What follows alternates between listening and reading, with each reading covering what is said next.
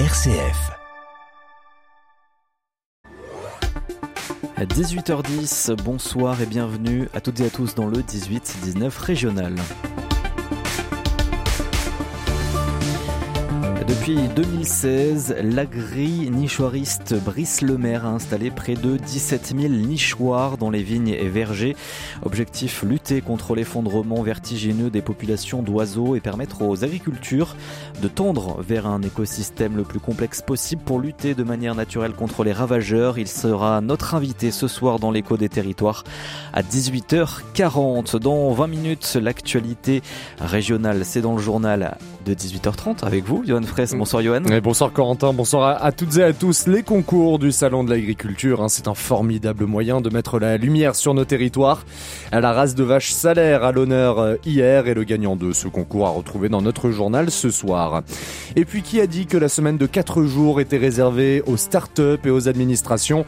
Les hôpitaux aussi s'y mettent, hein, notamment dans l'Ain. On parle de cette initiative dans notre édition également tout à l'heure à 18h30. Et dans maintenant moins de 3 heures, c'est toute une ville qui va retenir son souffle. Ouais, l'affiche est historique hein, pour les garçons du, du Puy Foot qui sont en partance en ce moment même vers Saint-Etienne. Les joueurs du Puy-en-Velay face aux professionnels de Rennes ce soir.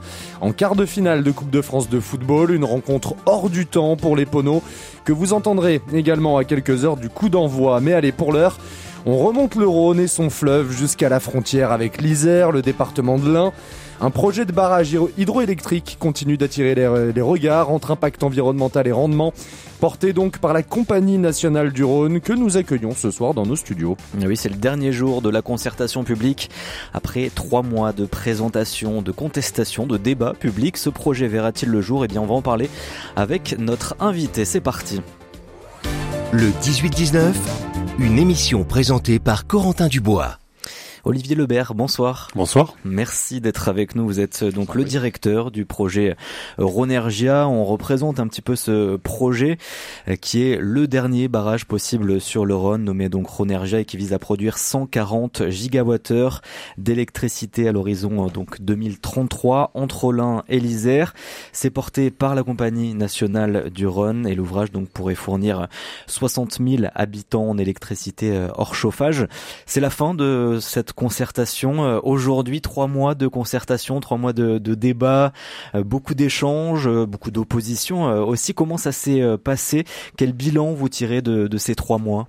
Alors un bilan positif, c'est un processus extrêmement intéressant pour un maître d'ouvrage. On a été accompagné par la compagnie nationale du la compagnie nationale, la, commission nationale du débat public, pardon, et nous avions quatre garants et, et au, avec ces garants, nous avons euh, euh, dialogué, nous avons euh, appris à connaître le territoire, et c'est ça l'intérêt de, de, ce dispositif. Euh, nous avons aussi pu donner suite au, dialogue territorial que nous avions eu avec les élus et le monde économique en amont de cette concertation, et on laissera cette concertation laissera la place au dialogue territorial développé vers après le monde agricole, le monde économique à nouveau, les élus, les associations, les collectifs et d'opposition euh, voilà, on continuera ce, dialogue ensuite. Voilà, ça continue, le travail euh, continue autour de, ce projet avant de, de voir le jour peut-être. Hein. D'ailleurs, l'État prendra sa décision euh, cet été si les études continuent, si le projet se fera ou non. Là, dans un premier temps, c'est quoi? C'est un travail de, conclusion? Il y a un travail de bilan qui est qui est réalisé là dès maintenant? Oui, alors le processus du code de l'environnement exige que le bilan de la constatation soit établi sous un mois ce sont les garants de la CNDP qui, le font. Ensuite, euh, il y a deux mois donnés aux, maîtres d'ouvrage. Euh, nous sommes trois maîtres d'ouvrage, hein, je le rappelle, l'État, euh, RTE et, nous-mêmes, CNR. Et nous établissons les enseignements de la, constatation dans un délai de deux mois supplémentaires. Et enfin, euh, sur la base de l'étude de faisabilité euh, de, CNR et euh, du bilan de la constatation, l'État pourra prendre sa décision, vous l'avez dit, à partir de juin 2024. Et quelle est la, la, place des citoyens, la place de l'opposition aussi qu'il y a pu avoir durant cette concertation pendant trois mois? C'est vrai que ce, potentiel aménagement est, est contesté hein, au regard de, son impact sur la biodiversité euh, et sa capacité de production euh, estimée euh, trop faible. Maintenant, on, CNR, maître d'ouvrage, entend et comprend les interrogations qu'un tel aménagement peut légitimement soulever. mais cela ne doit pas entraver nos réflexions sur un ouvrage de ce type aujourd'hui qui permettrait de répondre aux objectifs euh, euh, français et européens euh, en matière de transition énergétique et de sécurisation de l'approvisionnement. Donc c'est vraiment on a à prendre de la hauteur pour vérifier à travers des études plus poussées que et donc pouvoir répondre aussi à toutes les questions qui se posent hein, à laquelle nous n'avons pas pu euh, répondre encore, euh, vérifier que cet aménagement pourrait ou pas euh, rentrer dans un dispositif plus global du mix énergétique. Mmh. Oui, puisque l'opposition s'est quand même euh, renforcée, on va dire, au cours de, cette concertation. Euh, aujourd'hui, on a une, pétition qui a été signée par 7500 personnes, un peu moins de, de 7500 personnes, donc stop au barrage Ronergia. On a un collectif qui s'était créé sous ce nom-là aussi. On a eu un rassemblement des soulèvements de la Terre vendredi dernier devant CNR. On a le groupe écologiste de la région, Auvergne-Rhône-Alpes, qui s'est aussi clairement opposé à, ce projet.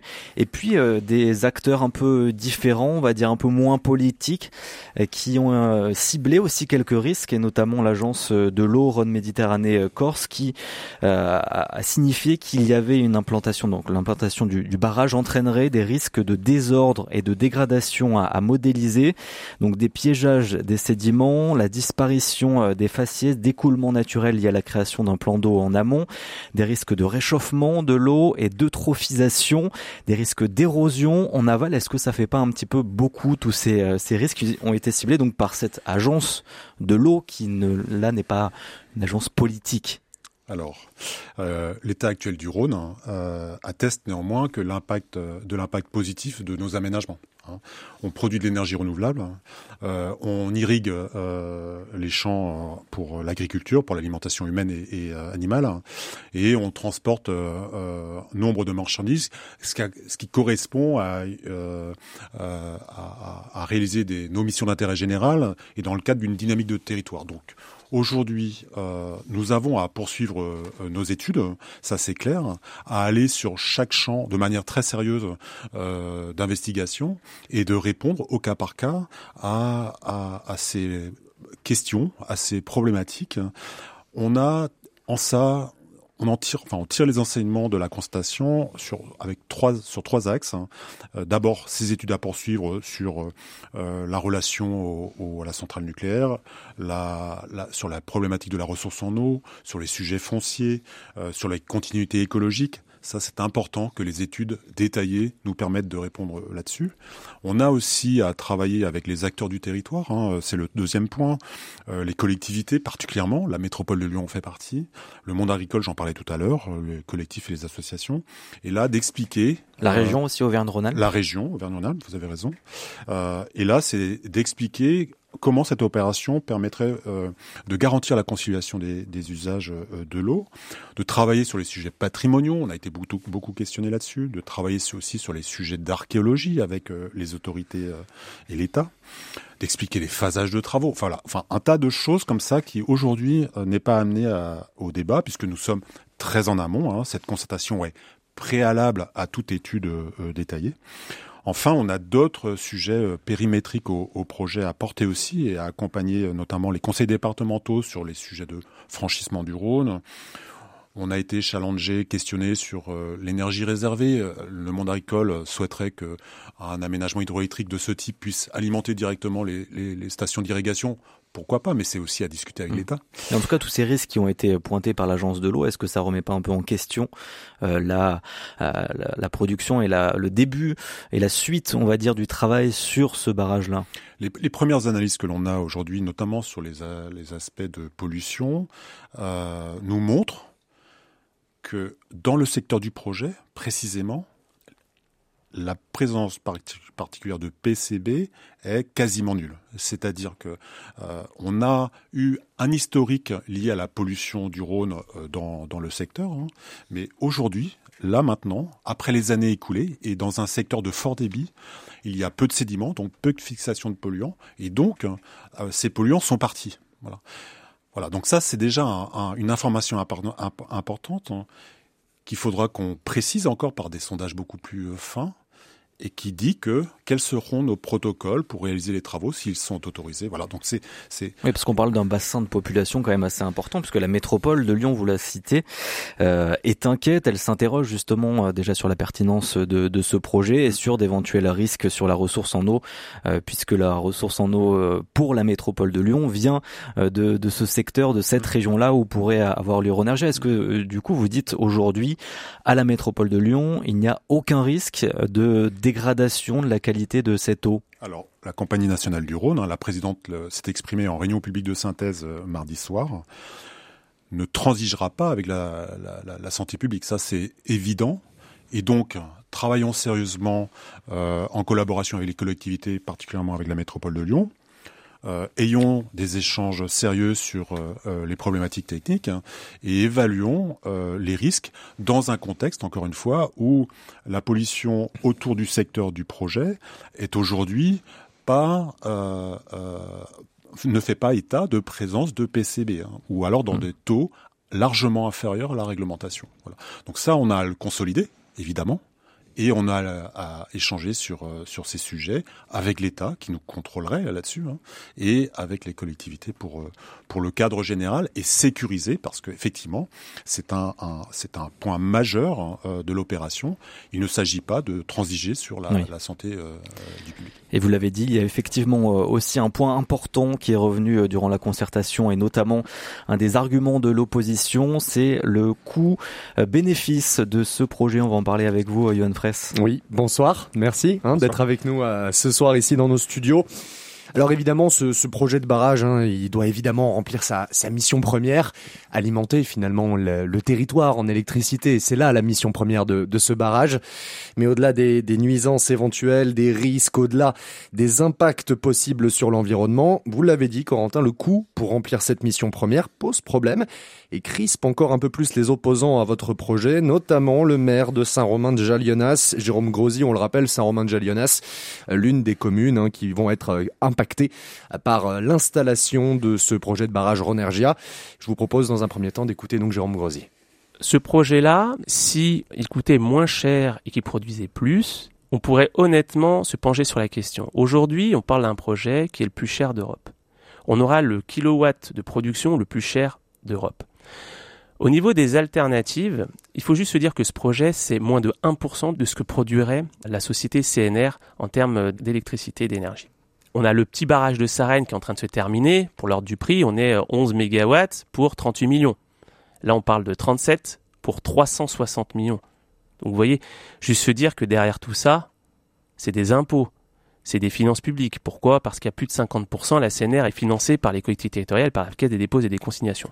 140 gigawattheures par an. Voilà, c'est le rendement hein, qui est attendu donc pour pour ce barrage.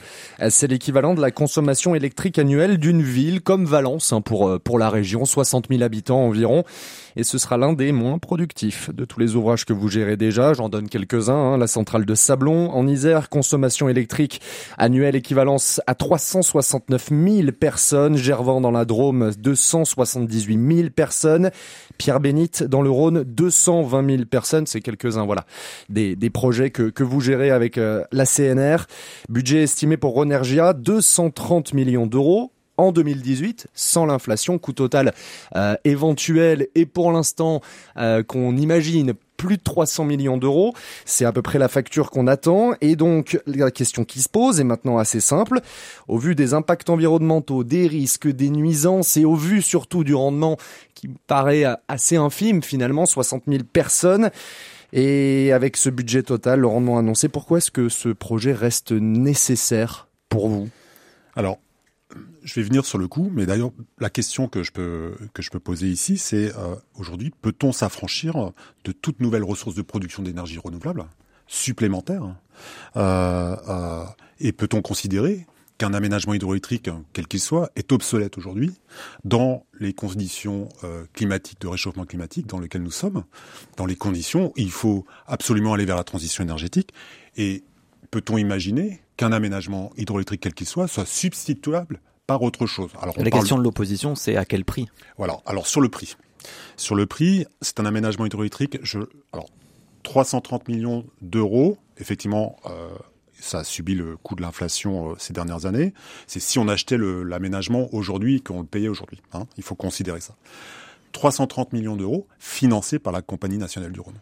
Ce n'est pas de l'argent public.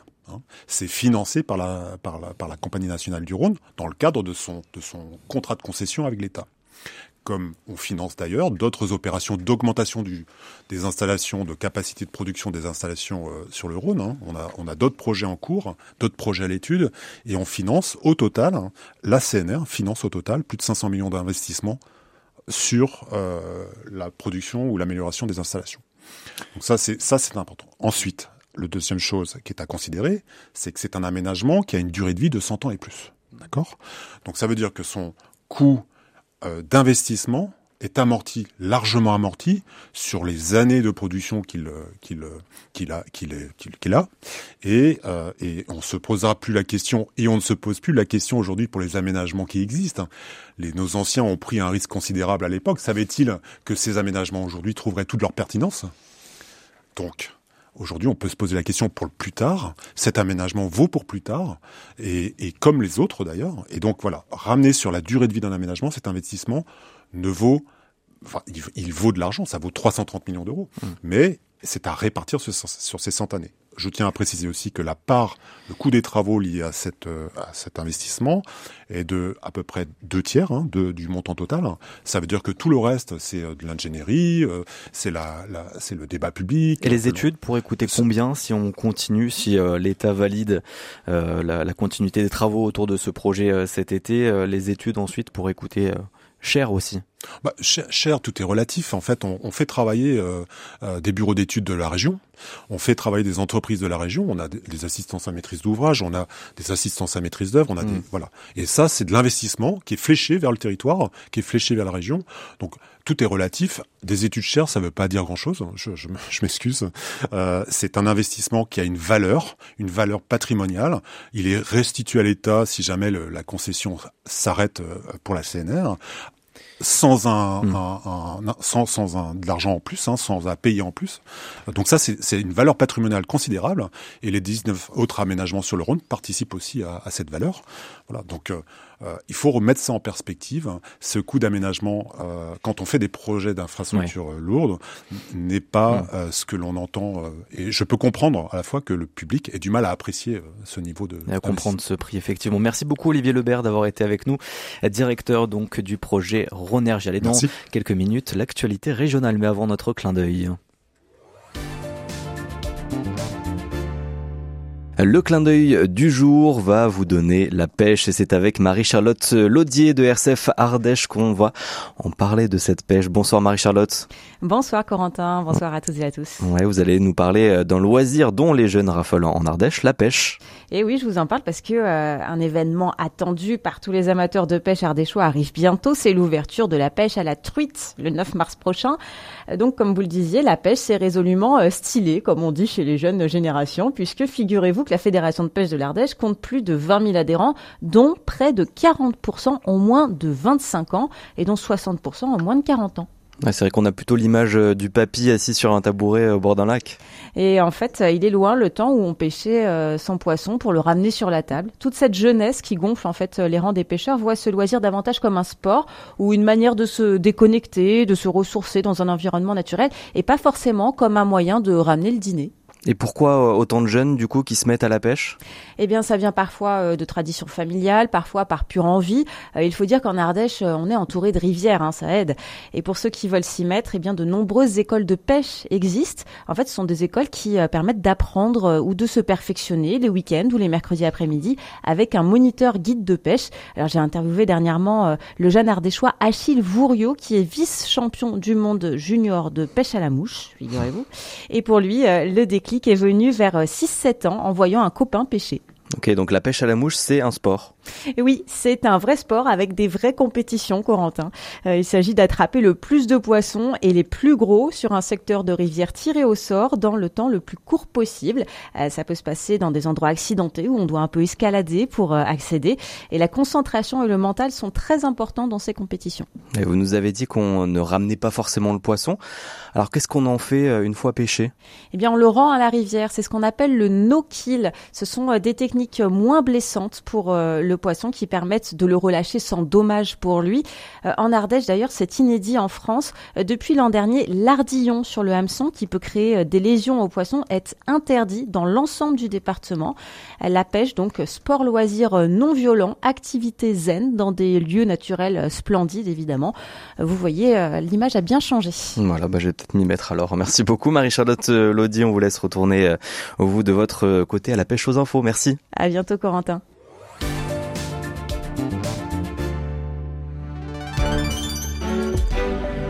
18h30 et vous êtes bien sur RCF en Auvergne-Rhône-Alpes. Le journal avec Johan Fraisse. Bonsoir Johan. Bonsoir Corentin, bonsoir à, à, toutes et à tous. Le salon de l'agriculture parisien à l'heure de ses concours, la race de vaches salaires du massif central à l'honneur hier entre magie du concours et nécessaire économie de filière. Un reportage à retrouver en tout début de journal. Et puis les mains sont moites, le cœur bat beaucoup plus vite que d'habitude, mais les jambes, elles, n'ont pas intérêt à trembler hein, pour les joueurs du Puy-en-Velay ce soir. Le Puy Foot face à son histoire pour le quart de finale de Coupe de France de foot face aux professionnels de Rennes. On fait monter un peu plus la tension avec un autre reportage à retrouver également ce soir. on ne sait pas trop sur quel pied danser demain en région. Ouais, la météo en tout cas, hein, une météo incertaine entre une poche nuageuse persistante et éclaircie attendue dans l'après-midi. Un premier jour de mars incertain à retrouver en détail en fin de journal.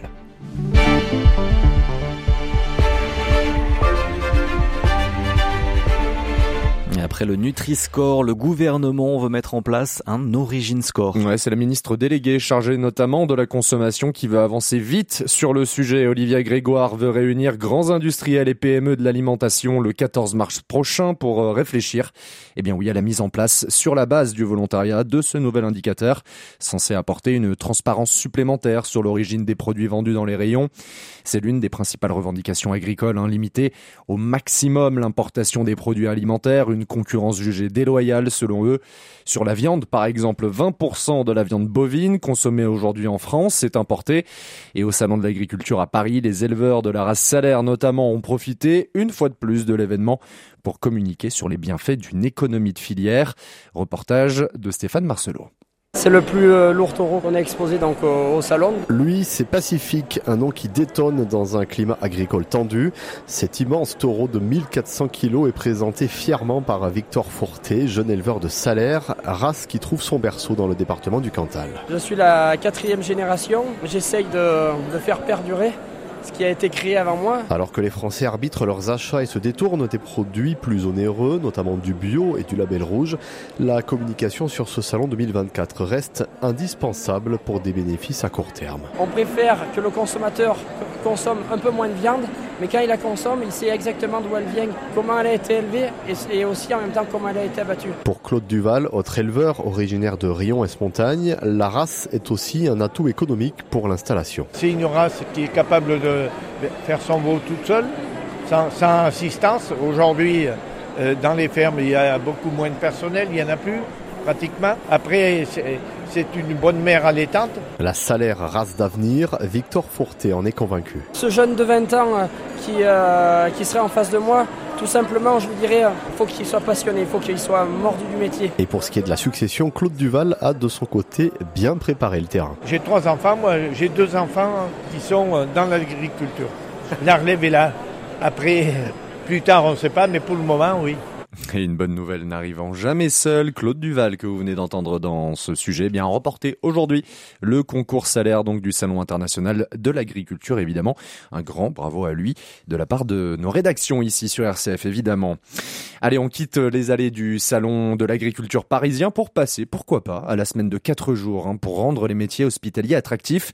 C'est en tout cas le pari entamé par le centre psychothérapique de l'Ain. Il est l'un des premiers hôpitaux français à opter pour ce principe effectif depuis la mi-janvier. Le CPA qui compte donc 1200 salariés et près de 40% d'entre eux ont une mission compatible avec le passage à 4 jours. Un quart de ces salariés potentiellement bénéficiaires de cette organisation l'ont effectivement choisi. Dominique Bloch-Lemoine est directeur de l'établissement.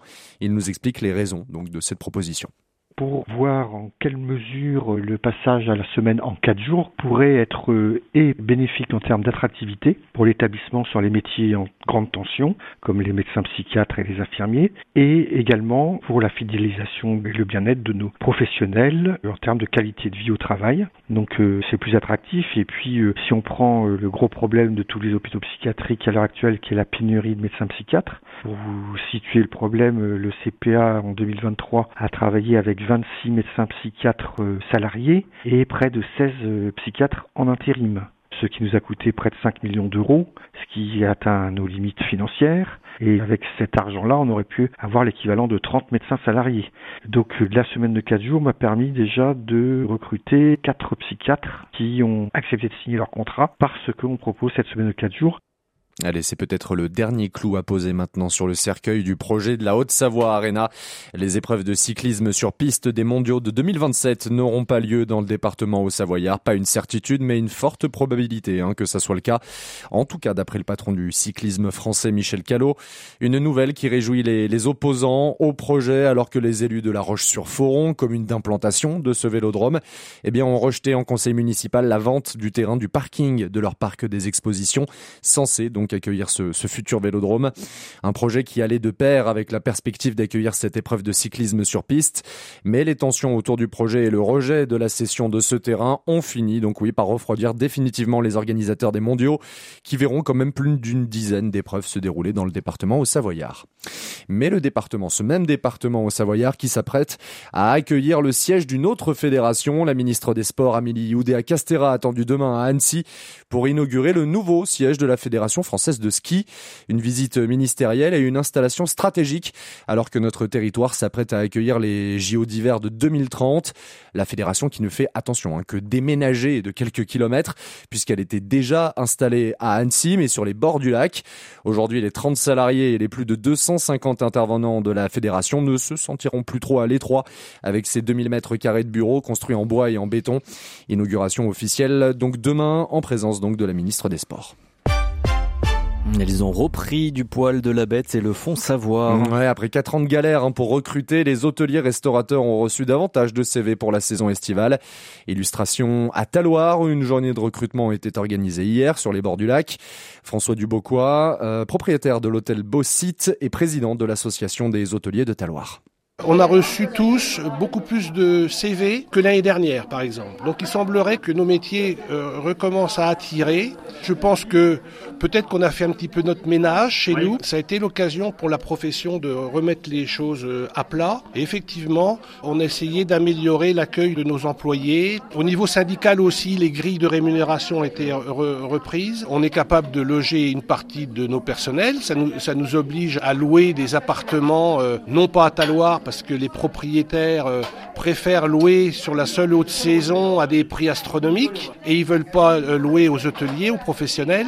Pour ma part, j'ai loué des appartements à Doussard et à Faverges, mais ça oblige à avoir un véhicule pour les, saisonniers, ce qui n'est pas toujours le cas. Donc moi, je suis capable de loger quelques personnes au sein de l'hôtel, mais c'est limité et c'est un très très gros problème, effectivement. Allez, on termine ce journal par un petit peu de sport. C'est le grand jour hein, pour le Puy Foot. Les Poneaux qui affrontent Rennes ce soir en quart de finale de la Coupe de France. Un match euh, historique hein, face à un cador du championnat de France de Ligue 1. Le tout devant près de 30 000 spectateurs réunis à Geoffroy Guichard, le stade emblématique des Verts de Saint-Etienne. Pas de quoi faire peur aux Poneaux, évidemment. Et le mot d'ordre, la sérénité. Reportage euh, signé ce soir Cédric Bonnefoy. Dernier réglage pour le Puy Foot. Même face à Rennes, les Poneaux restent concentrés et déterminés. Pour certains joueurs, la rencontre est encore plus spéciale. L'attaquant du Puy Foot, Brian Adinani, a été formé au Stade Rennais. Je les vois souvent à la télé, ces personnes forcément. Donc je sais plus ou moins sans dire qu'ils aient des défauts, mais j'arrive plus ou moins à savoir quels sont leurs styles de jeu. Dès la première occasion, dès la fin, je vais essayer de faire en sorte de les mettre plus en difficulté. Invaincus depuis 18 matchs, les Ponos sont sûrs de leur force, même face à une Ligue 1. Le milieu de terrain Rénal Gemo veut y croire. C'est que du bonheur, on va pas se mentir. C'est un quart de finale de Coupe de France aujourd'hui. Euh, on joue une top équipe de Ligue 1 faut profiter. Franchement, il y aura zéro pression. C'est pas à nous d'avoir la pression. Nous, on va essayer de faire ce qu'on fait de mieux, jouer avec nos armes et espérons on gagne. Pour le staff Pono, l'enjeu principal, ne pas changer les habitudes, préparer cette rencontre de la façon la plus normale possible, mais jouer sa carte à fond. Stéphane Dieff est le coach du Puy Foot. Vouloir les battre, sinon on rentre pas sur le terrain. Par contre, d'avoir dans un coin de nos têtes quand on s'attaque à un très gros morceau, ça me paraît être une évidence. Il y a toujours eu des surprises. Si on pouvait faire partie de ces surprises importantes, on cracherait pas dessus. Stéphane Dieff le répète, pour se qualifier, nous devrons être très bons et eux très moyens. Les joueurs sont prévenus de l'exigence à mettre sur le terrain. Allez, coup d'envoi ce soir, 20h45 du côté de Geoffroy Guichard pour le Puy contre Rennes, à noter par ailleurs, et on salue évidemment à Cédric Bonnefoy qui, en ce moment même, eh bien, a suivi les Poneaux, le Puy Foot, dans son déplacement vers Saint-Etienne et en immersion en ce moment même avec les Poneaux avant le match de ce soir. Et allez, enfin, si vous êtes grenoblois, vous savez que si vous ne voulez pas payer votre stationnement en centre-ville, les parkings de l'Esplanade sont le meilleur moyen de trouver une place gratuite. Eh bien, ils ferment dès ce soir, 20h, la foire des rameaux revient et prend place comme chaque année hein, sur ces places gratuites de l'esplanade. Un parking fermé pour les deux prochains mois jusqu'au 19 avril précisément. Une circulation également interdite sur le boulevard longeant le site du 23 mars au 14 avril à partir du début d'après-midi. Et donc météo hésitante demain en région. Un premier jour de mars partagé entre nuages persistants et éclaircies passagères. La matinée verra tout l'ouest de la région sous le soleil, là où l'ensoleillement euh, se décalera vers l'est à mesure que la journée avancera. Et pour le reste, les températures restent dans les moyennes des derniers jours. 5 dans la matinée pour Montluçon et Oyonnax, jusqu'à 9 le matin pour Rouen et Bourgoin-Jallieu, et puis l'après-midi 12 pour Montélimar et Vichy, hmm. et jusqu'à 14 degrés pour Lyon, Clermont et Bourg-en-Bresse. Merci beaucoup euh, Johan. On retrouve euh, Baptiste Madinier dans moins de 20 minutes pour la grande édition du soir. Notre feuilleton dans les coulisses de l'Opéra de Saint-Etienne, c'est dans 10 minutes. Et tout de suite, notre écho des territoires avec notre invité qui va nous parler des écosystèmes dans les fermes à travers des agri-nichoirs. À 14h sur RCF, nous sommes tous mélomanes une équipe de passionnés de musique classique vous immerge dans l'univers des plus grands compositeurs et vous présente les meilleures nouveautés. Tous mélomanes, c'est du lundi au vendredi à 14h sur RCF. Ils sont au cœur de l'actualité, ils sont les invités de la matinale RCF. Du lundi au vendredi, l'invité de la matinale répond aux questions de la rédaction en direct à 8h10 en FM et DAB+, et à la demande sur l'application RCF et rcf.fr. À 18h42 sur RCF, l'heure de votre échappée en région. Et dans le feuilleton, donc, on retourne dans les coulisses d'un opéra du côté de Saint-Etienne, l'opéra de Georges Bizet, Les pêcheurs de perles. On retrouve notre reporter Clément Bonsignor dans 8 minutes avec ce nouvel épisode du feuilleton à Saint-Etienne. Mais d'abord, direction la Drôme pour notre écho des territoires. Et alors que le salon de l'agriculture bat son plein à Paris, on va s'intéresser à l'état de la biodiversité dans nos vignes et vergers. En 40 ans, les populations doivent oiseaux des milieux agricoles se sont effondrés de 60%. En cause notamment une agriculture intense et la disparition des haies. On continue encore aujourd'hui d'arracher davantage de haies qu'on en plante, se privant ainsi de l'aide des oiseaux contre les ravageurs. Et eh bien depuis quelques années, un dromois tente d'inverser la tendance, favoriser l'accueil des oiseaux dans les vignes et vergers. Il est devenu agri-nichoiriste. Et nous avons le plaisir d'accueillir aujourd'hui Brice Lemaire. Merci beaucoup d'être avec nous. Vous avez fondé Agri Nichoir en 2016. Depuis combien de nichoirs avez-vous posé? Alors, euh, eh bien bonjour. Oui, euh, on est depuis 2016. Euh, c'est pas que moi parce que j'ai eu des aides, j'ai des gens qui travaillent avec moi et mais Agri Nichoir et compagnie, on va dire. on a posé bientôt plus de 17 000 nichoirs. on est entre 16 000 et 17 000, voilà, nichoirs un peu partout en France et notamment en vallée du Rhône où vous êtes basé. Quel constat vous a amené à cette activité à un moment donné? Alors, c'est évidemment le, premier constat, c'est l'écroulement global de la biodiversité, l'écroulement global des oiseaux, mais pas que des oiseaux, euh, on va dire de la biodiversité au sens large. Moi, j'avais une formation en agriculture, d'ingénieur en agriculture, et je voyais passer beaucoup de résultats d'expé, donc d'expérimentation dans des stations de recherche en France ou à l'étranger, qui qui montrait que ben finalement si on si on, s'appuyait un peu plus sur les oiseaux, en tout cas les oiseaux pouvaient euh, apporter des réels services dans les vergers par exemple en venant consommer des insectes etc. Mais pour ça il fallait qu'il y ait des oiseaux et il y a certains oiseaux qui ont besoin de nichoirs, qui ont besoin de cavités pour pouvoir faire une partie de leur cycle. Tous les oiseaux en ont pas besoin, mais certaines espèces en ont besoin on remet des cavités artificielles, ces espèces-là d'oiseaux reviennent, ces espèces de chauves-souris reviennent, et du coup peuvent donner un vrai coup de main euh, aux agriculteurs. Alors vous en installez pour euh, plein d'espèces différentes, mais beaucoup pour les mésanges et les chauves-souris, et vous en installez en surdensité. Qu'est-ce que ça veut dire et pourquoi? Bon, le surdensité, c'était un mot dont, je m'étais saisi pour euh, pour dire on n'en met pas qu'un, en fait. Voilà, pour on sort un peu de la déco et on, on rentre un peu dans, dans de l'abondance. Donc ça veut dire quoi? Ça veut dire concrètement qu'on a une réflexion à l'hectare, on va saturer le milieu en cavité pour que ça puisse répondre aux besoins de l'espèce. Alors il y a des études qui sont intéressantes là-dessus qui montrent que finalement si on met cette surabondance, eh ben euh, on a un effet de retour des espèces qui sont un peu plus rapides. On peut se dire aussi, alors il faut se méfier de l'anthropomorphisme, hein, mais euh, on peut se dire aussi que c'est pas mal qu'elles aient le choix euh, quelque part, elles sont déjà dans un environnement un peu stressant, puisqu'on n'est pas dans une nature vierge, on n'est pas au Costa Rica, on est dans des vergers assez classiques. Donc, le fait de mettre un peu d'abondance, ça va permettre de bah, qu'elles aient une forme de choix. Et, euh, et bon, ça c'est plus difficile à raconter, mais c'est permettre aussi des imprévus, avoir d'autres espèces qui vont pouvoir squatter euh, ces nichoirs. Euh, ça arrive aussi qu'un couple de mésanges, par exemple, le, ils aient leur nid et puis ils, utilisent le nichoir avec ils élèvent les jeunes, bah de temps en temps le mâle ou, la femelle, c'est plus souvent le mâle, il va aller se reposer dans un nichoir à côté. Donc il faut qu'il y ait un nichoir libre. Voilà, donc tout ça, ça sert. Donc avoir de l'abondance de cavités, c'est chouette. Et vous suivez très précisément euh, l'utilisation ou non de ces nichoirs. Vous en installez dans des fermes conventionnelles, d'autres dans des fermes bio. Est-ce que vous observez des résultats différents? Alors oui, on, installe chez tous les producteurs et productrices qui sont motivés, puisqu'il y a trop de variables qui jouent dans une ferme pour qu'on fasse une, une, sélection. Évidemment, plus on est dans un milieu euh, hospitalier, dans tous les sens du terme, plus évidemment on va avoir d'insectes, plus ça va être confortable pour des espèces pour s'installer. Donc euh, c'est sûr qu'un tout petit verger avec plein de haies autour, euh, enherbé, euh, avec très peu de traitement, ce sera forcément plus hospitalier qu'un un plus grand verger avec peu de haies autour, un peu plus intensif et voilà.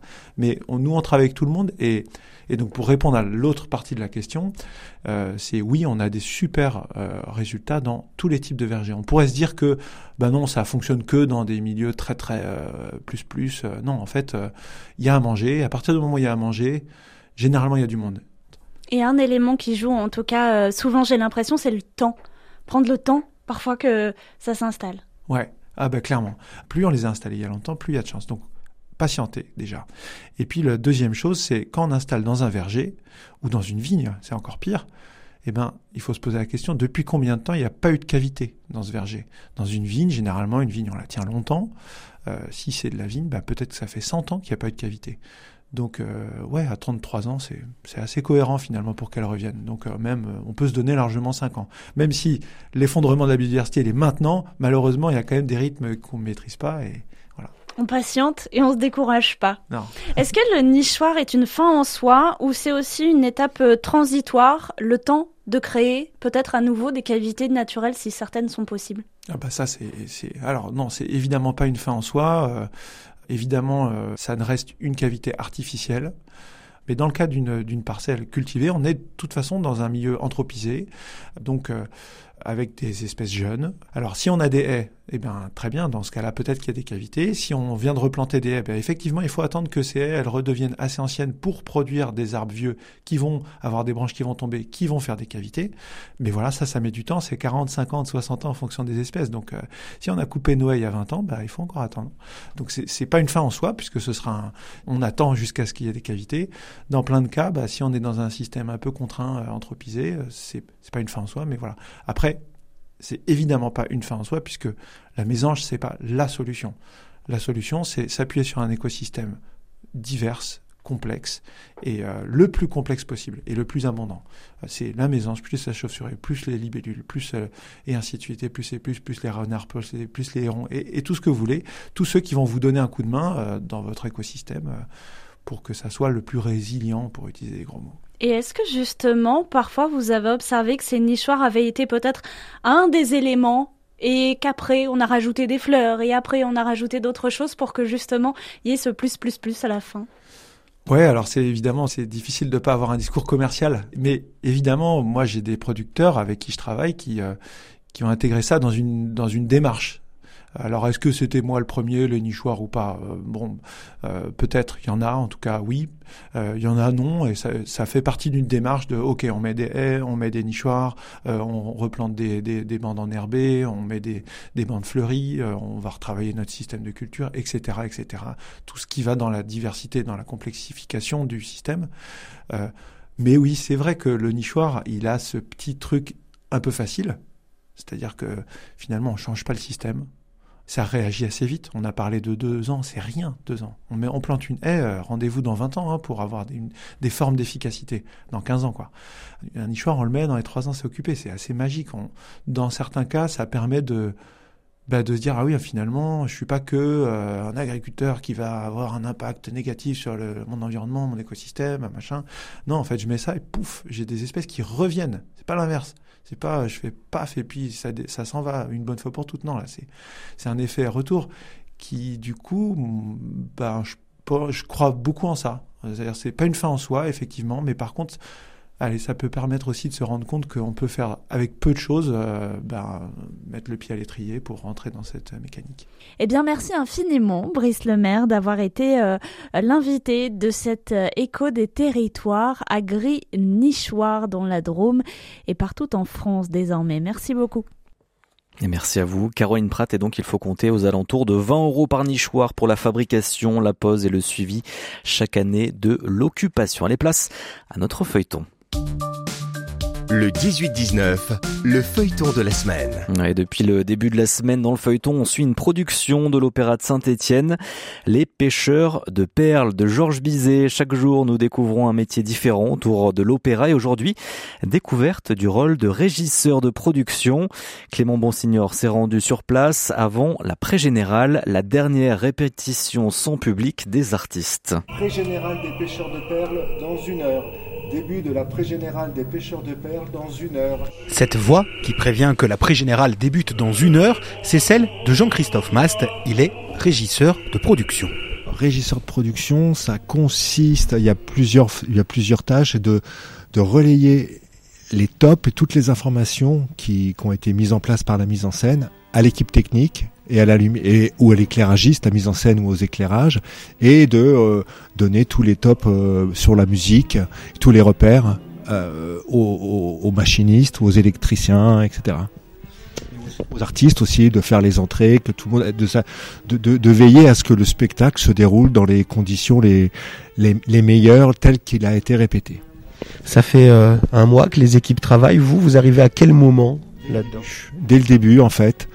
Euh, alors les premières semaines en studio, la tâche est moins importante, elle est plus de, de recueillir des informations, de, de préparer la partition, etc.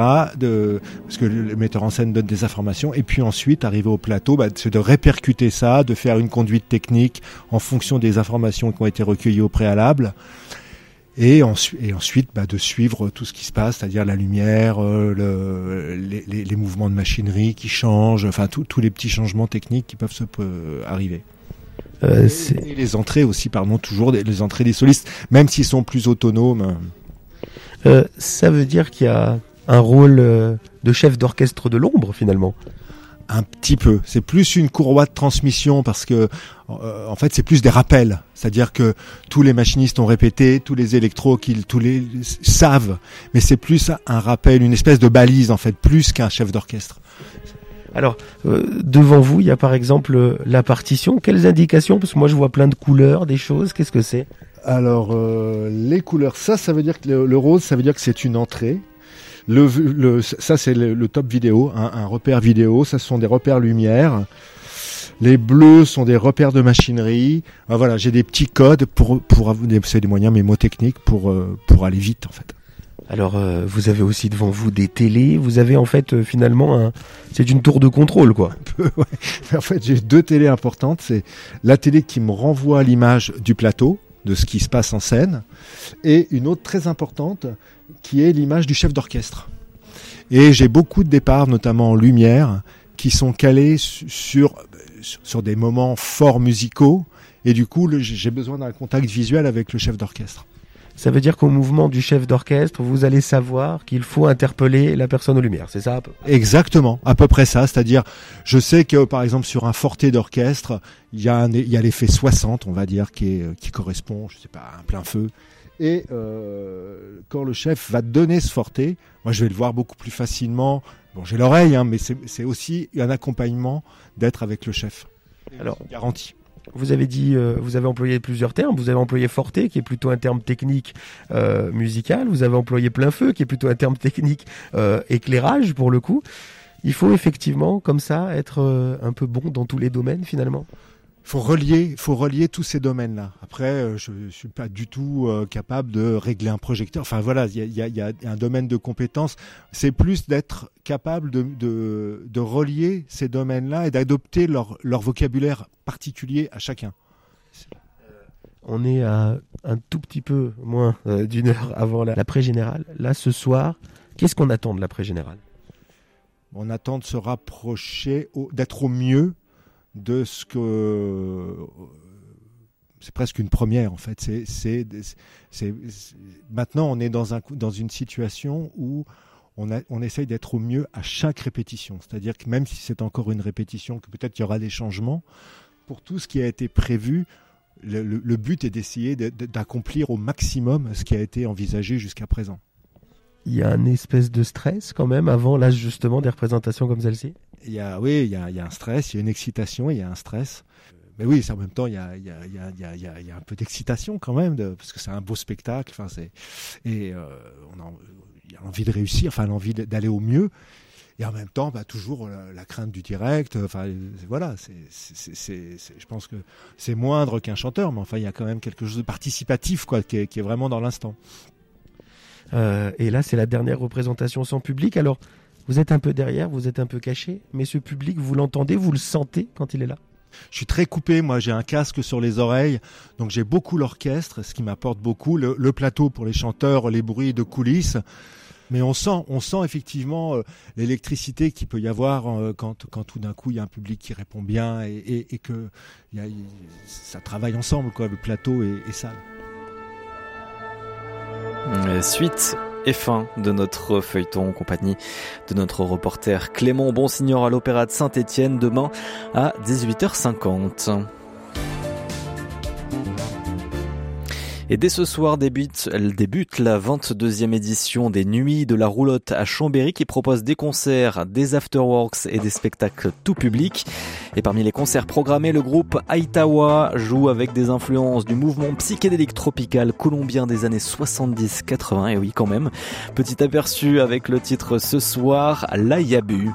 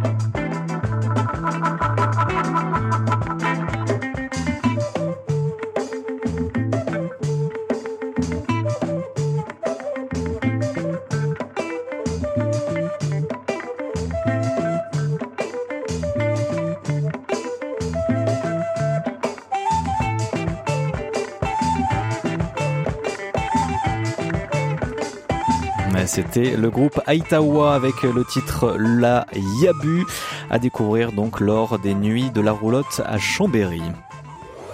Et c'est la fin de ce 18-19 régional. Merci de nous avoir suivis. Merci à Hugo Vincent à la réalisation de cette émission. Tout de suite, vous retrouvez le journal en compagnie de Baptiste Madinier. Et nous, on se dit à demain 18h10. Très belle soirée, à demain et prenez soin de vous.